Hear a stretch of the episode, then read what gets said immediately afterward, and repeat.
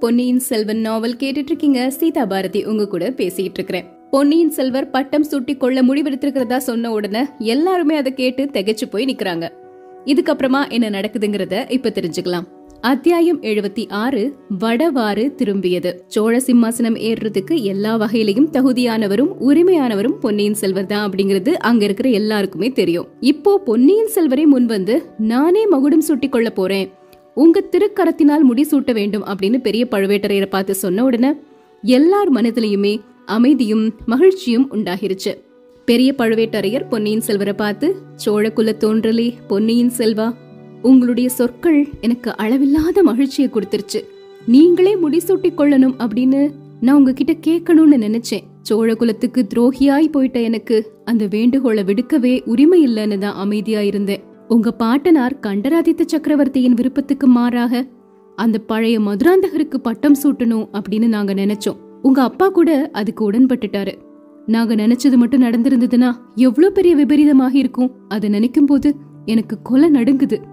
இளவரசே உங்க தந்தை வீற்றிருக்கக்கூடிய சோழ சிம்மாசனத்துக்கு உரிமையானவர் நீங்க மட்டும்தான். சோழ சாம்ராஜ்யத்தின் மணிமகுடத்தை அணிவதற்கு தகுதி வாய்ந்தவர் நீங்க தான் மணிமகுடத்தை எடுத்து உங்க தலையில வைக்கக்கூடிய தகுதிய நான் இழந்துட்டேன். என்னுடைய கைகளும் அந்த தகுதியை இழந்துருச்சு. இந்த கைகளால இனி நான் செய்யக்கூடிய புனிதமான காரியம் என்ன அப்படின்னா என்னுடைய குற்றத்துக்கு பரிகாரமா என்ன நானே மாய்த்து கொள்ளுறது தான் அப்படின்னு சொல்றாரு. அங்க இருக்கிற எல்லாருமே இல்ல இல்ல இல்ல கூடாது அப்படின்னு சொல்றாங்க. இல்ல என்னுடைய விருப்பம் மட்டும் நிறைவேறி இருந்துச்சுன்னா எவ்வளவு பெரிய கொடூரங்கள்லாம் நடந்திருக்கும்? அதெல்லாம் என்னால யோசிச்சு பார்க்கவே முடியல. ஆனா உங்க எல்லார்கிட்டயும் ஒரு ரகசியத்தை சொல்லாமலே என்னுடைய உயிரை மாய்ச்சிக்க நினைச்சேன். இப்போ அந்த ரகசியத்தை சொல்ல வேண்டிய வேலை வந்துருச்சு அப்படின்னு சொல்றாரு பெரிய பழுவேட்டரையர். சக்கரவர்த்தி நீங்க கண்டராதித்தரின் மகன் அப்படின்னு நினைச்சு சோழ சிம்மாசனத்துல ஏத்தி வைக்கிறதுக்காக இருந்தீங்களே அந்த பழைய மதுராந்தகர். அவர் யார் தெரியுமா? உண்மையிலே அவர் கண்டராதித்தரின் புதல்வர் இல்ல வீரபாண்டியனின் மகன் அப்படின்னு சொல்றாரு. இந்த இடத்துல கொஞ்சம் தெளிவு வேணும் அப்படிங்கறதுக்காக என்ன நடந்ததுங்கிறத நம்ம கொஞ்சம் திருப்பி பார்க்கலாம். அதாவது செம்பியன் மாதேவி கர்ப்பமா இருந்தாங்க. அந்த சமயத்துல அவங்க அந்த ஊமை பெண் மந்தாகினிய பாக்குறாங்க அவங்களும் கர்ப்பமா இருக்கிறாங்க. அவங்கள அரண்மனை தோட்டத்துக்கு கூட்டிட்டு வந்துட்டாங்க. கூட துணைக்கு அவங்க தங்கச்சி வாணி அம்மை அவங்களும் ஊமை அவங்களையும் கூட்டிட்டு வந்துட்டாங்க. இந்த சமயத்துல அந்த ஊமை பெண் மந்தாகினிக்கு ரெண்டு குழந்தைகள் பிறக்கின்றன. அந்த குழந்தைங்கள்ல ஒரு ஆண் குழந்தையும் ஒரு பெண் குழந்தையும் இருக்குது. அந்த ஆண் குழந்தை யாருன்னு பாத்தீங்கன்னா அந்த போலி மதுராந்தகர். ஓடி போனார் இல்லையா? அவர் தான் அந்த ஆண் குழந்தை. பெண் குழந்தை யாரு அப்படின்னா நந்தினி. அதே சமயத்துல தான் செம்பியன் மாதேவிக்கும் குழந்தை பிறக்குது. அந்த குழந்தை உணர்வற்ற நிலையில இருந்தது. அந்த குழந்தை தான் சேந்தன் அமுதன். ஆனா உணர்வற்ற நிலையில இருந்ததுனால அந்த குழந்தைய வாணி அம்மை கிட்ட கொடுத்து புதைக்க சொல்லிட்டாங்க. அவங்க அந்த குழந்தைய புதைக்க போகும் பொழுது அந்த குழந்தை உயிரோடு இருக்கிறத கண்டுபிடிச்சு அவங்க வளர்க்க ஆரம்பிச்சாங்க. அதே சமயத்துல மந்தாகினிக்கு பிறந்த அந்த ஆண் குழந்தையாகிய மதுராந்தகன் அந்த பழைய மதுராந்தகனை செம்பியன் மாதேவி கிட்ட கொண்டு வந்து கொடுத்துட்டாரு அனிருத்தர். அவங்களும் அந்த குழந்தைய தன்னுடைய குழந்தை மாதிரியே வளர்த்து வந்தாங்க. இப்ப நமக்கு இந்த இடத்துல இருந்த குழப்பம் என்ன அப்படின்னு பாத்தீங்கன்னா அந்த ஊமை ராணி மந்தாகினிக்கும் யாருக்கும் பிறந்த குழந்தைங்க மதுராந்தகனும் நந்தினியும் அப்படிங்கிறது தான். அதற்கான பதில் இப்ப பெரிய பழுவேட்டரையர் மூலமா நமக்கு கிடைக்குது. மந்தாகினிக்கும் வீரபாண்டியனுக்கும் பிறந்த குழந்தைகள் தான். மதுராந்தகனும் நந்தினியும் ஐயோ இல்ல இல்ல அப்படி இருக்க முடியாது அப்படின்னு அந்த சபையில குரல்கள் எழுந்தன. எப்படி நமக்கு கேட்கும்போது அதிர்ச்சியா இருக்குதோ அதே மாதிரி அங்க இருக்கிறவங்க எல்லாருமே அதிர்ச்சி அடைறாங்க. பெரிய பழுவேட்டரையர் சொல்றாரு உங்களுக்கு நம்புறதுக்கு கஷ்டமா தான் இருக்கும். என்னுடைய காதினாலே நான் அதை கேட்கலன்னா நானும் நம்பி இருக்க மாட்டேன். மூன்று ஆண்டுகளுக்கு முன்னாடி நான் எந்த பெண்ணின் அழகை பார்த்து மயங்கி மோக வலையில விழுந்து அவளை என்னுடைய அரண்மனையின் சர்வாதிகாரியாக்கி வச்சிருந்தனோ அவள் அந்த நந்தினி வீரபாண்டியனின் மகள். அவளுடைய வாயினாலே இத ஆதித்த கரிகாலர் கிட்ட சொன்னத என்னுடைய காதால கேட்டேன். வீரபாண்டியனை ஆதித்த கரிகாலர் கொன்றதுக்கு பழிக்கு பழி வாங்கதான் பழுவூர் அரண்மனைக்கு அவ வந்திருக்கிறா.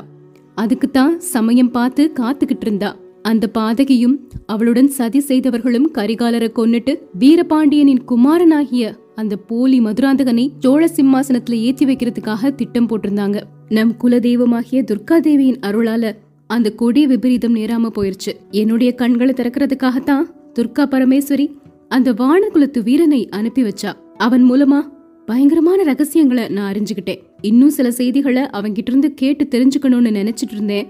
அதுக்குள்ள இந்த மூடன் அவனை கொன்று வடவாற்று வெள்ளத்துல போட்டுட்டு வந்துட்டான். அப்படின்னு கந்தமாறனை பார்த்து திட்டுறாரு. கந்தமாறன் பதிலுக்கு ஐயா எப்படியும் வந்தியத்தேவனும் சதிகார கும்பலோட சேர்ந்தவன் தானே?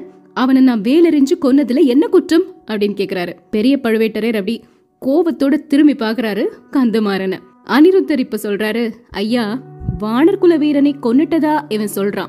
அவ்வளவுதானே? இவன் வேலெறிஞ்சு கொன்னது வந்தியத்தேவன் தான் அப்படிங்கறது. என்ன நிச்சயம்? அப்படின்னு கேக்குறாரு. பக்கத்துல இருந்த பார்த்திபேந்திரன் வடவாற்று வெள்ளம் திரும்ப மேற்கு நோக்கி பாய்ந்து செத்தவனோட உடலை கொண்டு வந்தாதான் உண்மை ஒரு வேளை வெளியாகும் அப்படிங்கிறாரு ஒரு மாதிரி நக்கலோட. அனிருத்துறதுக்கு பதிலா யார் கண்டது? வடவாற்று வெள்ளம் திரும்பி பாஞ்சாலும் பாயலாம் அப்படின்னு சொல்றாரு. அப்படி அவர் சொல்லி முடிக்கக்கூடிய அடுத்த கணம் என்னாச்சுன்னு பாத்தீங்கன்னா சொட்ட சொட்ட நனைஞ்சிருந்த ஈர துணிகள்ல இருந்து தண்ணீர் துளிகளை அப்படியே சிந்து விட்டுட்டு வந்தியத்தேவன் அந்த மந்திர ஆலோசனை நடக்கக்கூடிய மண்டபத்துக்குள்ள வர்றாரு. அவருடைய முகத்துல இருந்த அந்த மிரண்ட தோற்றமும் உள்ள வந்த அந்த அலங்கோலமான நிலையையும் பார்த்தவங்க உண்மையிலே வெள்ளத்துல மூழ்கி இறந்தவனுடைய உடல் ஏதோ ஒரு ஜால வித்தையினால எழுந்து நடமாடுது போல அப்படின்னு நினைச்சாங்க. அந்த மாதிரி தான் அவருடைய தோற்றம் இருந்தது. ஆஹா வடவாற்றின் வெள்ளம் திரும்பி வந்துருச்சு போலயே.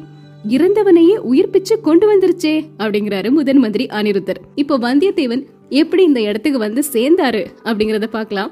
அவர் அந்த பெண்கள் இருந்த அந்த புறத்துல அந்த அறையில இருந்துட்டு இருக்கிறாரு அவருக்கு அங்க இருக்கவே பிடிக்கல. ஒருவேளை இந்த ஈட்டி மட்டும் என் மேல பாயாம இருந்ததுன்னா இப்போ நான் அந்த கருத்திருமனோட சேர்ந்து ஈழ நாட்டுக்கு போயிருப்பேன் அப்படின்னு நினைக்கிறாரு.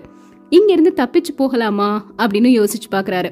அந்த ஓடி போனார் இல்லையா மதுராந்தகர்? அவர் எங்கங்கிறத கண்டுபிடிக்கணும். அவரை கண்டுபிடிச்சு கூட்டிட்டு வந்தா இவங்க எல்லாருமே கொஞ்சம் சந்தோஷப்படுவாங்களே அப்படின்னு நினைக்கிறாரு.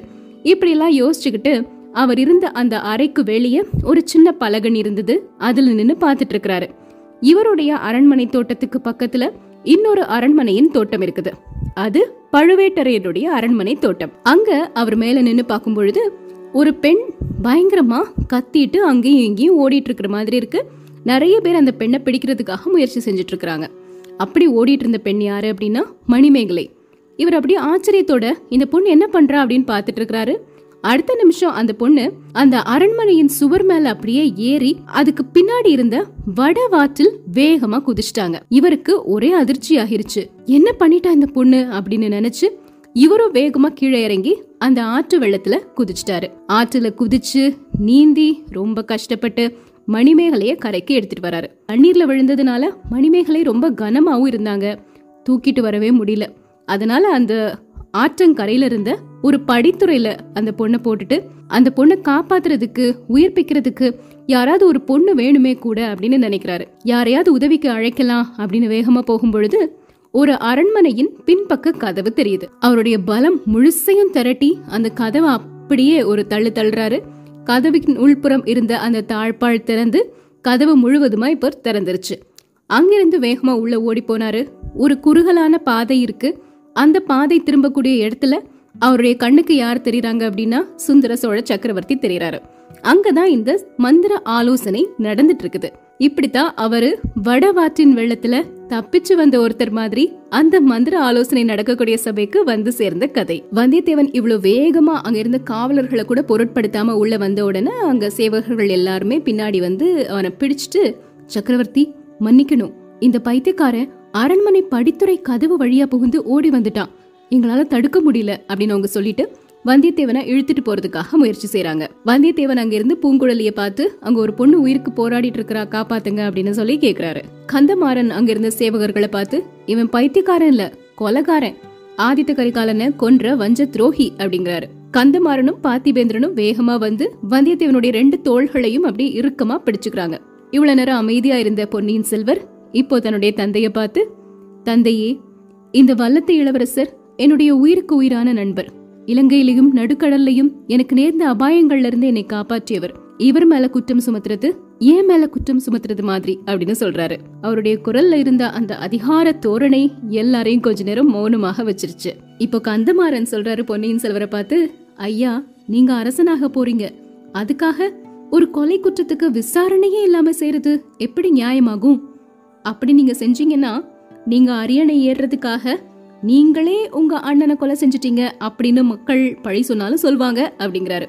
இப்படி கந்தமாறன் பேசுறதை கேட்ட உடனே அவருடைய தந்தை பெரிய சம்புவரையருக்கு ரொம்ப கோவம் வந்துருச்சு. கந்தமாறன் கணத்துல பலார்னு ஒரு அறை கொடுக்குறாரு. அப்புறம் சொல்றாரு என்ன பேச்சு பேசிட்டு இருக்கிற? நம்ம குலத்துக்கு பெரிய கெடுதல் உன்னால வந்துரும் போல இருக்குதே அப்படிங்கிறாரு. இப்போ பெரிய பழுவேட்டரையர் வந்து சம்புவரையரே உங்க மகன் மூடத்தனமான காரியங்கள் நிறைய செஞ்சிருக்கிறான். ஆனா அதுக்கெல்லாம் ஒரு பிராயச்சித்தம் செஞ்சுட்டான். சோழ சாம்ராஜ்யத்துக்கு ஒரு பெரிய தொண்டு செஞ்சிருக்கிறான். அவன் மேல கோவப்பட வேண்டாம் அப்படின்னு சொல்றாரு. அப்படி என்ன நல்ல காரியம் செஞ்சிருப்பாரு அந்த கந்தமாறன்? வேற ஒண்ணும் இல்லைங்க. தப்பிச்சு ஓடினது வந்தியத்தேவன் கிடையாது அந்த போலி மதுராந்தகர். ஆனா வந்தியத்தேவன் அப்படின்னு நினைச்சு அவரை கொலை செஞ்சுட்டாரு கந்தமாறன். அதுதான் சோழ குலத்துக்கு அவர் செஞ்ச பெரிய உதவி அப்படின்னு சொல்லிட்டு பெரிய பழுவேட்டரையர் சொல்றாரு. ஆழ்வார்க்கடியான் முன்னாடி வந்து பிரபுக்களே இந்த வல்லத்து இளவரசர் வந்தியத்தேவன் குதிரை மேல ஏறி ஓடவே இல்ல. இவரு நமது உண்மையான மதுராந்தக தேவரை அதாவது சேந்தன முதனை கொலைக்காரர்கள் கிட்ட இருந்து காப்பாத்திட்டு காயம் பட்டு விழுந்துட்டாரு. நான் தான் இவரை மூடு பல்லக்குல வச்சு கோட்டைக்குள்ள கொண்டு வந்து சேர்த்தேன். நாலு நாளா அவர் இங்கதான் இருந்துட்டு இருக்கிறாரு அதனால கந்தமாறன் வந்தியத்தேவனோட முதுகுல வேல் எரிஞ்சிருக்கவே முடியாது அப்படின்னு சொல்றாரு. பெரிய பழுவேட்டரையர் இப்போ ஆமா. நானும் அதை தான் நினைச்சேன்.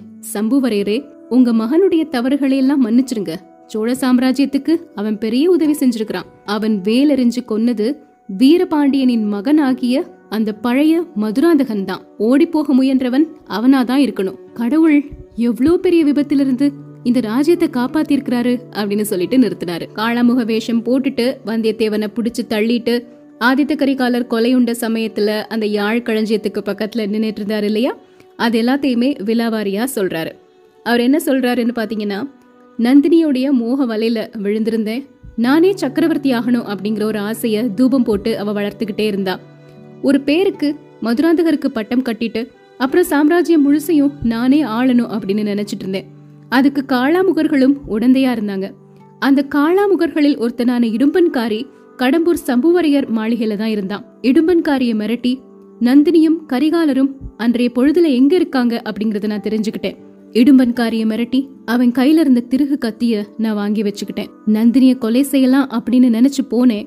ஆனா நந்தினிக்கும் கரிகாலருக்கும் நடந்த பேச்சுவார்த்தையை ஒட்டு கேட்டுட்டு அவங்க ரகசியத்தை அறியணும் அப்படிங்கிற ஆசை என் மனசுல இருந்ததுனால என்னுடைய உறுதிய அது கொலைச்சிருச்சு. நந்தினிய பற்றிய உண்மையை அறிஞ்சுக்கலாம் அப்படிங்கிற ஆசை வந்தது. நந்தினியின் அறைக்கு போக யாழ் களஞ்சியத்தின் மூலமா ஒரு ரகசிய வழி இருக்குது அப்படிங்கறத அறிஞ்சு அங்க போய் சேர்ந்தேன். நல்ல சமயத்துல தான் போய் சேர்ந்தேன். நந்தினிய பற்றிய உண்மை அவ வாய்னாலேயே சொல்ல கேட்டு அறிஞ்சேன். நந்தினியும் அவளை சேர்ந்தவர்களும் வீரபாண்டியனின் சாவுக்கு பழிக்கு பழி வாங்குறதுக்கு எவ்வளவு பயங்கரமான திட்டம் எல்லாம் போட்டிருக்கிறாங்க அப்படிங்கறத அறிஞ்சுக்கிட்டேன். அந்த சதி வெற்றி பெறாம தடுக்கிறதுக்காக முயற்சி செஞ்சேன். ஆனா விதியை என்னால வெல்ல முடியல. கரிகாலர் என்னுடைய கண் முன்னாடியே உயரத்து கீழே விழுந்ததை பார்க்கக்கூடிய துர்பாகியம் பெற்றேன் அப்படின்னு சொல்லிட்டு தன்னுடைய முகத்தை கைனால மூடிட்டு விம்மி விம்மி அழுறாரு. அந்த விம்மலின் ஒலி எப்படி இருக்கு அப்படின்னா புயல் அடிக்கும்போது அலை கடலில் எழக்கூடிய பேரோசை மாதிரி இருந்தது. யாருமே அந்த சமயத்துல வாய் திறந்து பேசவே இல்லை. எல்லாருடைய உள்ளமும் அந்த வீர பெரும் கிழவரின் மாபெரும் துயரத்தைக் கண்டு இழகி போயிருந்துச்சு. அப்புறம் கந்தமாறனையும் பார்த்திபேந்திரனையும் பார்த்து பழுவேட்டரையர் கேக்குறாரு கந்தமாரா பார்த்திபேந்திரா நீங்க ரெண்டு பேரும் இந்த வாலிபன் வந்தியத்தேவன் மேல குற்றம் சுமத்துறதுக்கு என்ன காரணம்? அப்படி கொன்னிருந்தா அவன் எந்த ஆயுதத்தை உபயோகிச்சிருப்பான் அப்படின்னு கேக்குறாரு. இதோ இந்த ஆயுதத்தை கொண்டு அப்படின்னு சொல்லி தன்னோட கையில இருந்து ஒரு திருகு கத்தியை எடுத்து காட்டுறாரு பார்த்திபேந்திரன். வந்தியத்தேவன் கரிகாலருடைய உடலை அந்த தீ பிடிச்ச மாளிகையில இருந்து வெளியே எடுத்துட்டு வரும்பொழுது கையில இந்த திருகு கத்தி வச்சிருந்தாரு. அதை பார்த்திபேந்திரன் வாங்கி பத்திரப்படுத்தி வச்சுக்கிட்டாரு. பெரிய பழுவேட்டரையர் அந்த கத்திய வாங்குறாரு பார்த்திபேந்திரன் கிட்ட இருந்து இது இடும்பன்காரியின் கத்தி தான் அப்படின்னு சொல்றாரு. சொல்லி முடிச்சுட்டு திரும்பவும் பேச ஆரம்பிக்கிறாரு. எல்லாரும் கேளுங்க. நான் அன்னைக்கு நந்தினிய சந்திக்க போகும்பொழுது இந்த வாலிபன் யாழ் களஞ்சியத்துல ஒளிஞ்சிட்டு இருந்தான் நான் அதன் வழியா இறங்கி வந்தேன். இவன் என்ன பார்த்து சத்தம் போடக்கூடாதுங்கிறதுக்காக பின்னாடி இருந்து இவன் கழுத்தை பிடிச்சு நெருக்குனேன். இவன் விழி பிதுங்கி உணர்விழந்து கீழே விழுந்துட்டான். ஆதித்த கரிகாலரை கொன்றது யார் அப்படிங்கிறது இவனுக்கு அந்த சமயத்துல தெரிஞ்சிருக்க வாய்ப்பே இல்ல அப்படின்னு சொல்றாரு பெரிய பழுவேட்டரையர். உடனே எல்லாருமே பக்கத்துல இருந்து யாரு யாரு யார் கொன்னது? அப்படின்னு கேக்குறாங்க. பெரிய பழுவேட்டரையர் தொடர்ந்து சொல்றாரு இந்த திருகு கத்திய நான் தான் இடும்பன்காரிட்ட இருந்து வாங்கிட்டு வந்தேன். இது வீசி எரிஞ்சது நான் தான். என்னுடைய கரம் தான். சோழ சக்கரவர்த்திகளுக்கு முடிசூட்டிய பரம்பரையில வந்த இந்த கரம் தான் கத்திய எரிஞ்சது. ஆனா இளவரசர் கரிகாலர் மேல எரியல. நந்தினி மேல எரிஞ்சேன். என்னை மோக வலையில ஆழ்த்திய துரோக படுகுழில தள்ளிய அந்த மாய பிசாச கொல்லணும்னு நினைச்சு இந்த கத்திய வீசி எரிஞ்சேன். ஆனா குறி தவறி கரிகாலர் மேல விழுந்துருச்சு அப்படிங்கிறாரு. எல்லாரும் அங்கிருந்து ஐயோ ஐயோ அப்படின்னு பயங்கரமான குரல் எல்லாம் எழுப்புறாங்க. நூறு ஆண்டு காலமா பழுவூர் குலம் சோழ குலத்துக்கு செஞ்சிருக்கிற தொண்டுகளுக்கெல்லாம் களங்கம் உண்டு பண்ணிட்டேன். அந்த களங்கத்தை எப்படி நீக்க போறேன்னே தெரியல அப்படிங்கிறாரு பெரிய பழுவேட்டரையர். சின்ன பழுவேட்டரையர் கோவத்தோட எந்திரிச்சு அண்ணா அந்த களங்கத்தை நானே போக்குறேன் அப்படின்னு தன்னுடைய கத்திய உருவிட்டு அண்ணன் பக்கத்துல விரைந்து வர்றாரு. சோழகுலத்துக்கு துரோகம் செய்யறவங்க யாரா இருந்தாலும் அவங்கள பழி வாங்குறதா நீயும் நானும் சபதம் செஞ்சிருக்கிறோம். அந்த சபதத்தை இப்போ நானே நிறைவேற்றுறேன். உன்னை இப்பவே கொன்று நம் குலத்துக்கு நேர்ந்த பழிய துடைக்கிறேன் அப்படின்னு சின்ன பழுவேட்டரையர் கத்திய ஓங்குறாரு. வேண்டாம் வேண்டாம் இங்க ரத்தம் சிந்த வேண்டாம் அப்படிங்கிறாரு சுந்தர சோழ சக்கரவர்த்தி. அதுக்குள்ள இளவரசர் அருள்மொழிவர்மரும் முதன் மந்திரி அனிருத்தரும் பாய்ந்து சின்ன பழுவேட்டரையருடைய கைகளை பிடிச்சுக்கிறாங்க. பெரிய பழுவேட்டரையர் இப்ப சொல்றாரு நம்ம குலத்துக்கு என்னால நேர்ந்த பழிய துடைக்கக்கூடிய வேலைய உனக்கு வைக்க மாட்டேன். அதோட அண்ணனை கொன்ற தம்பி அப்படிங்கிற பழிய உனக்கும் ஏற்படுத்த மாட்டேன். இதோ துர்கா பரமேஸ்வரிக்கு என் சபதத்தை நிறைவேற்றுறேன் அப்படின்னு சொல்லிட்டு அவரோட கையில இருந்த அந்த சின்ன திருகு கத்திய மார்பை நோக்கி ஓங்குறாரு. ஐயா வேண்டாம் அப்படின்னு அருள்மொழிவர்மர் கூவிக்கிட்டு பக்கத்துல வர்றதுக்குள்ள பெரிய பழுவேட்டரையர் அவருடைய உத்தேசத்தை நிறைவேற்றிட்டாரு. நெடுங்காலம் வேர் விட்டு நெடிந்து வளர்ந்திருந்த ஒரு தேவதாரு மரம் வேரோட பெயர்ந்து கொப்பும் கிளையுமா கீழே விழுறது மாதிரி பெரிய பழுவேட்டரையர் தரையில சாஞ்சாரு. விழுந்த பெரிய பழுவேட்டரையரை நோக்கி பக்கத்துல இருந்த எல்லாருமே ஓடி வர்றாங்க. சுந்தர சோழ சக்கரவர்த்தி கண்ணை மூடிட்டு சிம்மாசனத்துல அப்படியே சாஞ்சாரு. மந்திர ஆலோசனை சபை கலைந்தது. அன்னைக்கு ராத்திரி பெரிய பழுவேட்டரையர் மரணத்தோட போராடிட்டு இருக்கிறாரு சக்கரவர்த்தி அருள்மொழிவர்மர் அனிருத்தர் இளைய பிராட்டி குந்தவை எல்லாரும் வந்திருந்தாங்க. சோழ குலத்துக்கும் சாம்ராஜ்யத்துக்கும் பெரிய பழுவேட்டரையர் செஞ்சிருக்கக்கூடிய சேவைகளை பற்றி சக்கரவர்த்தியும் மற்றவர்களும் பாராட்டி பேசுறாங்க. அப்புறம் அவங்க நாலு பேரும் பெரிய பழுவேட்டரையர் கிட்ட விடை பெற்றுட்டு அவர் படுத்திருந்த அறைக்குள்ளேயே அவர் பார்க்க முடியாத இடங்கள்ல மறைஞ்சு நின்னாங்க. அந்த சமயத்துல சின்ன பழுவேட்டரையர் ஆழ்வார்க்கடியான அழைச்சிட்டு பெரிய பழுவேட்டரையர் கிட்ட வராரு. பெரிய பழுவேட்டரையருக்கு பக்கத்துல ஆழ்வார்க்கடியான் உட்கார்றாரு. என்ன செய்தி கொண்டு வந்திருக்கிற? விஷ்ணு கிட்ட இருந்து செய்தி கொண்டு வந்திருக்கிறியா? அப்படின்னு கேக்குறாரு. பெரிய பழுவேட்டரையர் பேச முடியாம பேசுறாரு. ஆழ்வார்க்கடியான் சொல்றாரு இல்ல ஐயா என்னோட பல நாள் வளர்ந்த சகோதரி நந்தினி கிட்ட இருந்து செய்தி கொண்டு வந்திருக்கிறேன். ஐயா நந்தினி உங்களுக்கு அவளுடைய நன்றியை தெரியப்படுத்தும்படி என்ன அனுப்புனா? கரிகாலரை கொன்ற பழி அவ மேல விழாம இருக்கிறதுக்காக நீங்க அதை ஏற்றுக்கொண்டதுக்கு நன்றி சொல்ல சொன்னா. எத்தனை ஜென்மம் எடுத்தாலும் உங்க அன்பை மறக்க முடியாது அப்படின்னு தெரிவிக்க சொன்னா அப்படிங்கிறாரு ஆழ்வார்க்கடியான். எவ்வளவுதான் அவ வஞ்சகம் செஞ்சு எனக்கு தீங்கு புரிஞ்சாலும் அவளை என்னால மறக்கவே முடியாது. ஏற்கனவே மரணத்தின் சாயை படர்ந்திருந்த அவருடைய முகத்துல இப்ப சின்னதா ஒரு புன்னகை வந்தது. ஆழ்வார்க்கடியான பார்த்து வைஷ்ணவனே யாராவது ஒருத்தர்கிட்டயாவது உண்மைய சொல்லணும் அப்படின்னு என்னுடைய மனசு துடிக்குது. உன்கிட்ட சொல்றேன். நான் எரிஞ்ச கத்தி இளவரசர் மேல விழுந்ததுன்னு எல்லார்கிட்டயும் சொன்னேன் இல்லையா? ஆனா அவர் மேல விழல. என்னுடைய கத்தி பாயறதுக்கு முன்னாடியே அவர் இறந்து கீழே விழுந்துட்டாரு. நானே இளவரசரை கொன்றதா ஒப்புக்கொண்டதுக்கு காரணம் நந்தினி மேல பழி விழாம தடுக்கிறது மட்டும் கிடையாது. அதை விட நூறு மடங்கு முக்கியமான காரணம் ஒன்று இருக்கு. பக்கத்துல வா சொல்றேன். உன்னுடைய சிநேகிதன் வந்தியத்தேவன் இருக்கான் இல்லையா? அவன் ரொம்ப அருமையான பிள்ளை. அவனுக்கு சோழகுலம் ரொம்ப கடமைப்பட்டிருக்குது. இளைய பிராட்டியின் உள்ளத்தை அவன் கவர்ந்துட்டான். இந்த குற்றத்தை நான் ஒத்துக்கிட்டு என்ன பலி கொடுக்கல அப்படின்னா வந்தியத்தேவன் மேல யாராவது களங்கம் கற்பிச்சுக்கிட்டே இருப்பாங்க. இனி யாரும் அப்படி பேச மாட்டாங்க இல்லையா? வைஷ்ணவனே என்னைக்காவது ஒரு நாள் இளைய பிராட்டி குந்தவை கிட்ட நான் அவன் மேல காட்டின கோவத்துக்கெல்லாம் என்ன மன்னிக்கணும்னு சொல்லு அப்படின்னு சொல்றாரு. ரொம்ப நேரம் பேசிட்டு இருந்ததுனால அந்த கிழவருக்கு இப்போ மூச்சு வாங்குது. அவர் சொன்னதெல்லாம் கேட்ட உடனே ஆழ்வார்க்கடியானின் உள்ளம் அப்படியே உருகிருச்சு. மறைவிடத்துல நின்னு கேட்டுட்டு இருந்த குந்தவை கண்ல இருந்து கடகடகடன்னு பொழிஞ்ச கண்ணீரை அப்படியே துடைக்க முடியாம நிக்கிறாங்க. திரும்பவும் சொல்றாரு பெரிய பழுவேட்டரையர் வைஷ்ணவனே இன்னொரு முக்கியமான விஷயம். முதன் மந்திரி பிரம்மராயர் கிட்ட சொல்லு. இலங்கையில இருக்கிற மணிமகுடத்தையும் ரத்தினஹாரத்தையும் எப்படியாவது கொண்டு வரணும். அதுக்கு தகுந்தவன் வல்லத்து இளவரசன் தான். அவனும் நீயும் போய் கொண்டு வாங்க. அப்புறம் மதுரைக்கு போய் அங்க ஒரு தடவை பொன்னியின் செல்வருக்கு மகுடாபிஷேகம் நடத்தணும். புரியுதா? அருள்மொழி கிட்ட எனக்காக ஒன்னே ஒன்னு கேட்டுக்கோ. அவன மாதிரி சோழ குலத்துக்கு உற்ற துணைவன் வேற யாருமே இல்லைன்னு சொல்லு. துர்கா பரமேஸ்வரி தேவி என் சபதத்தை நிறைவேற்றிட்டேன். இதோ வர்றேன். சோழ குலத்தை காப்பாற்று அப்படின்னு அவர் பேசுறாரு.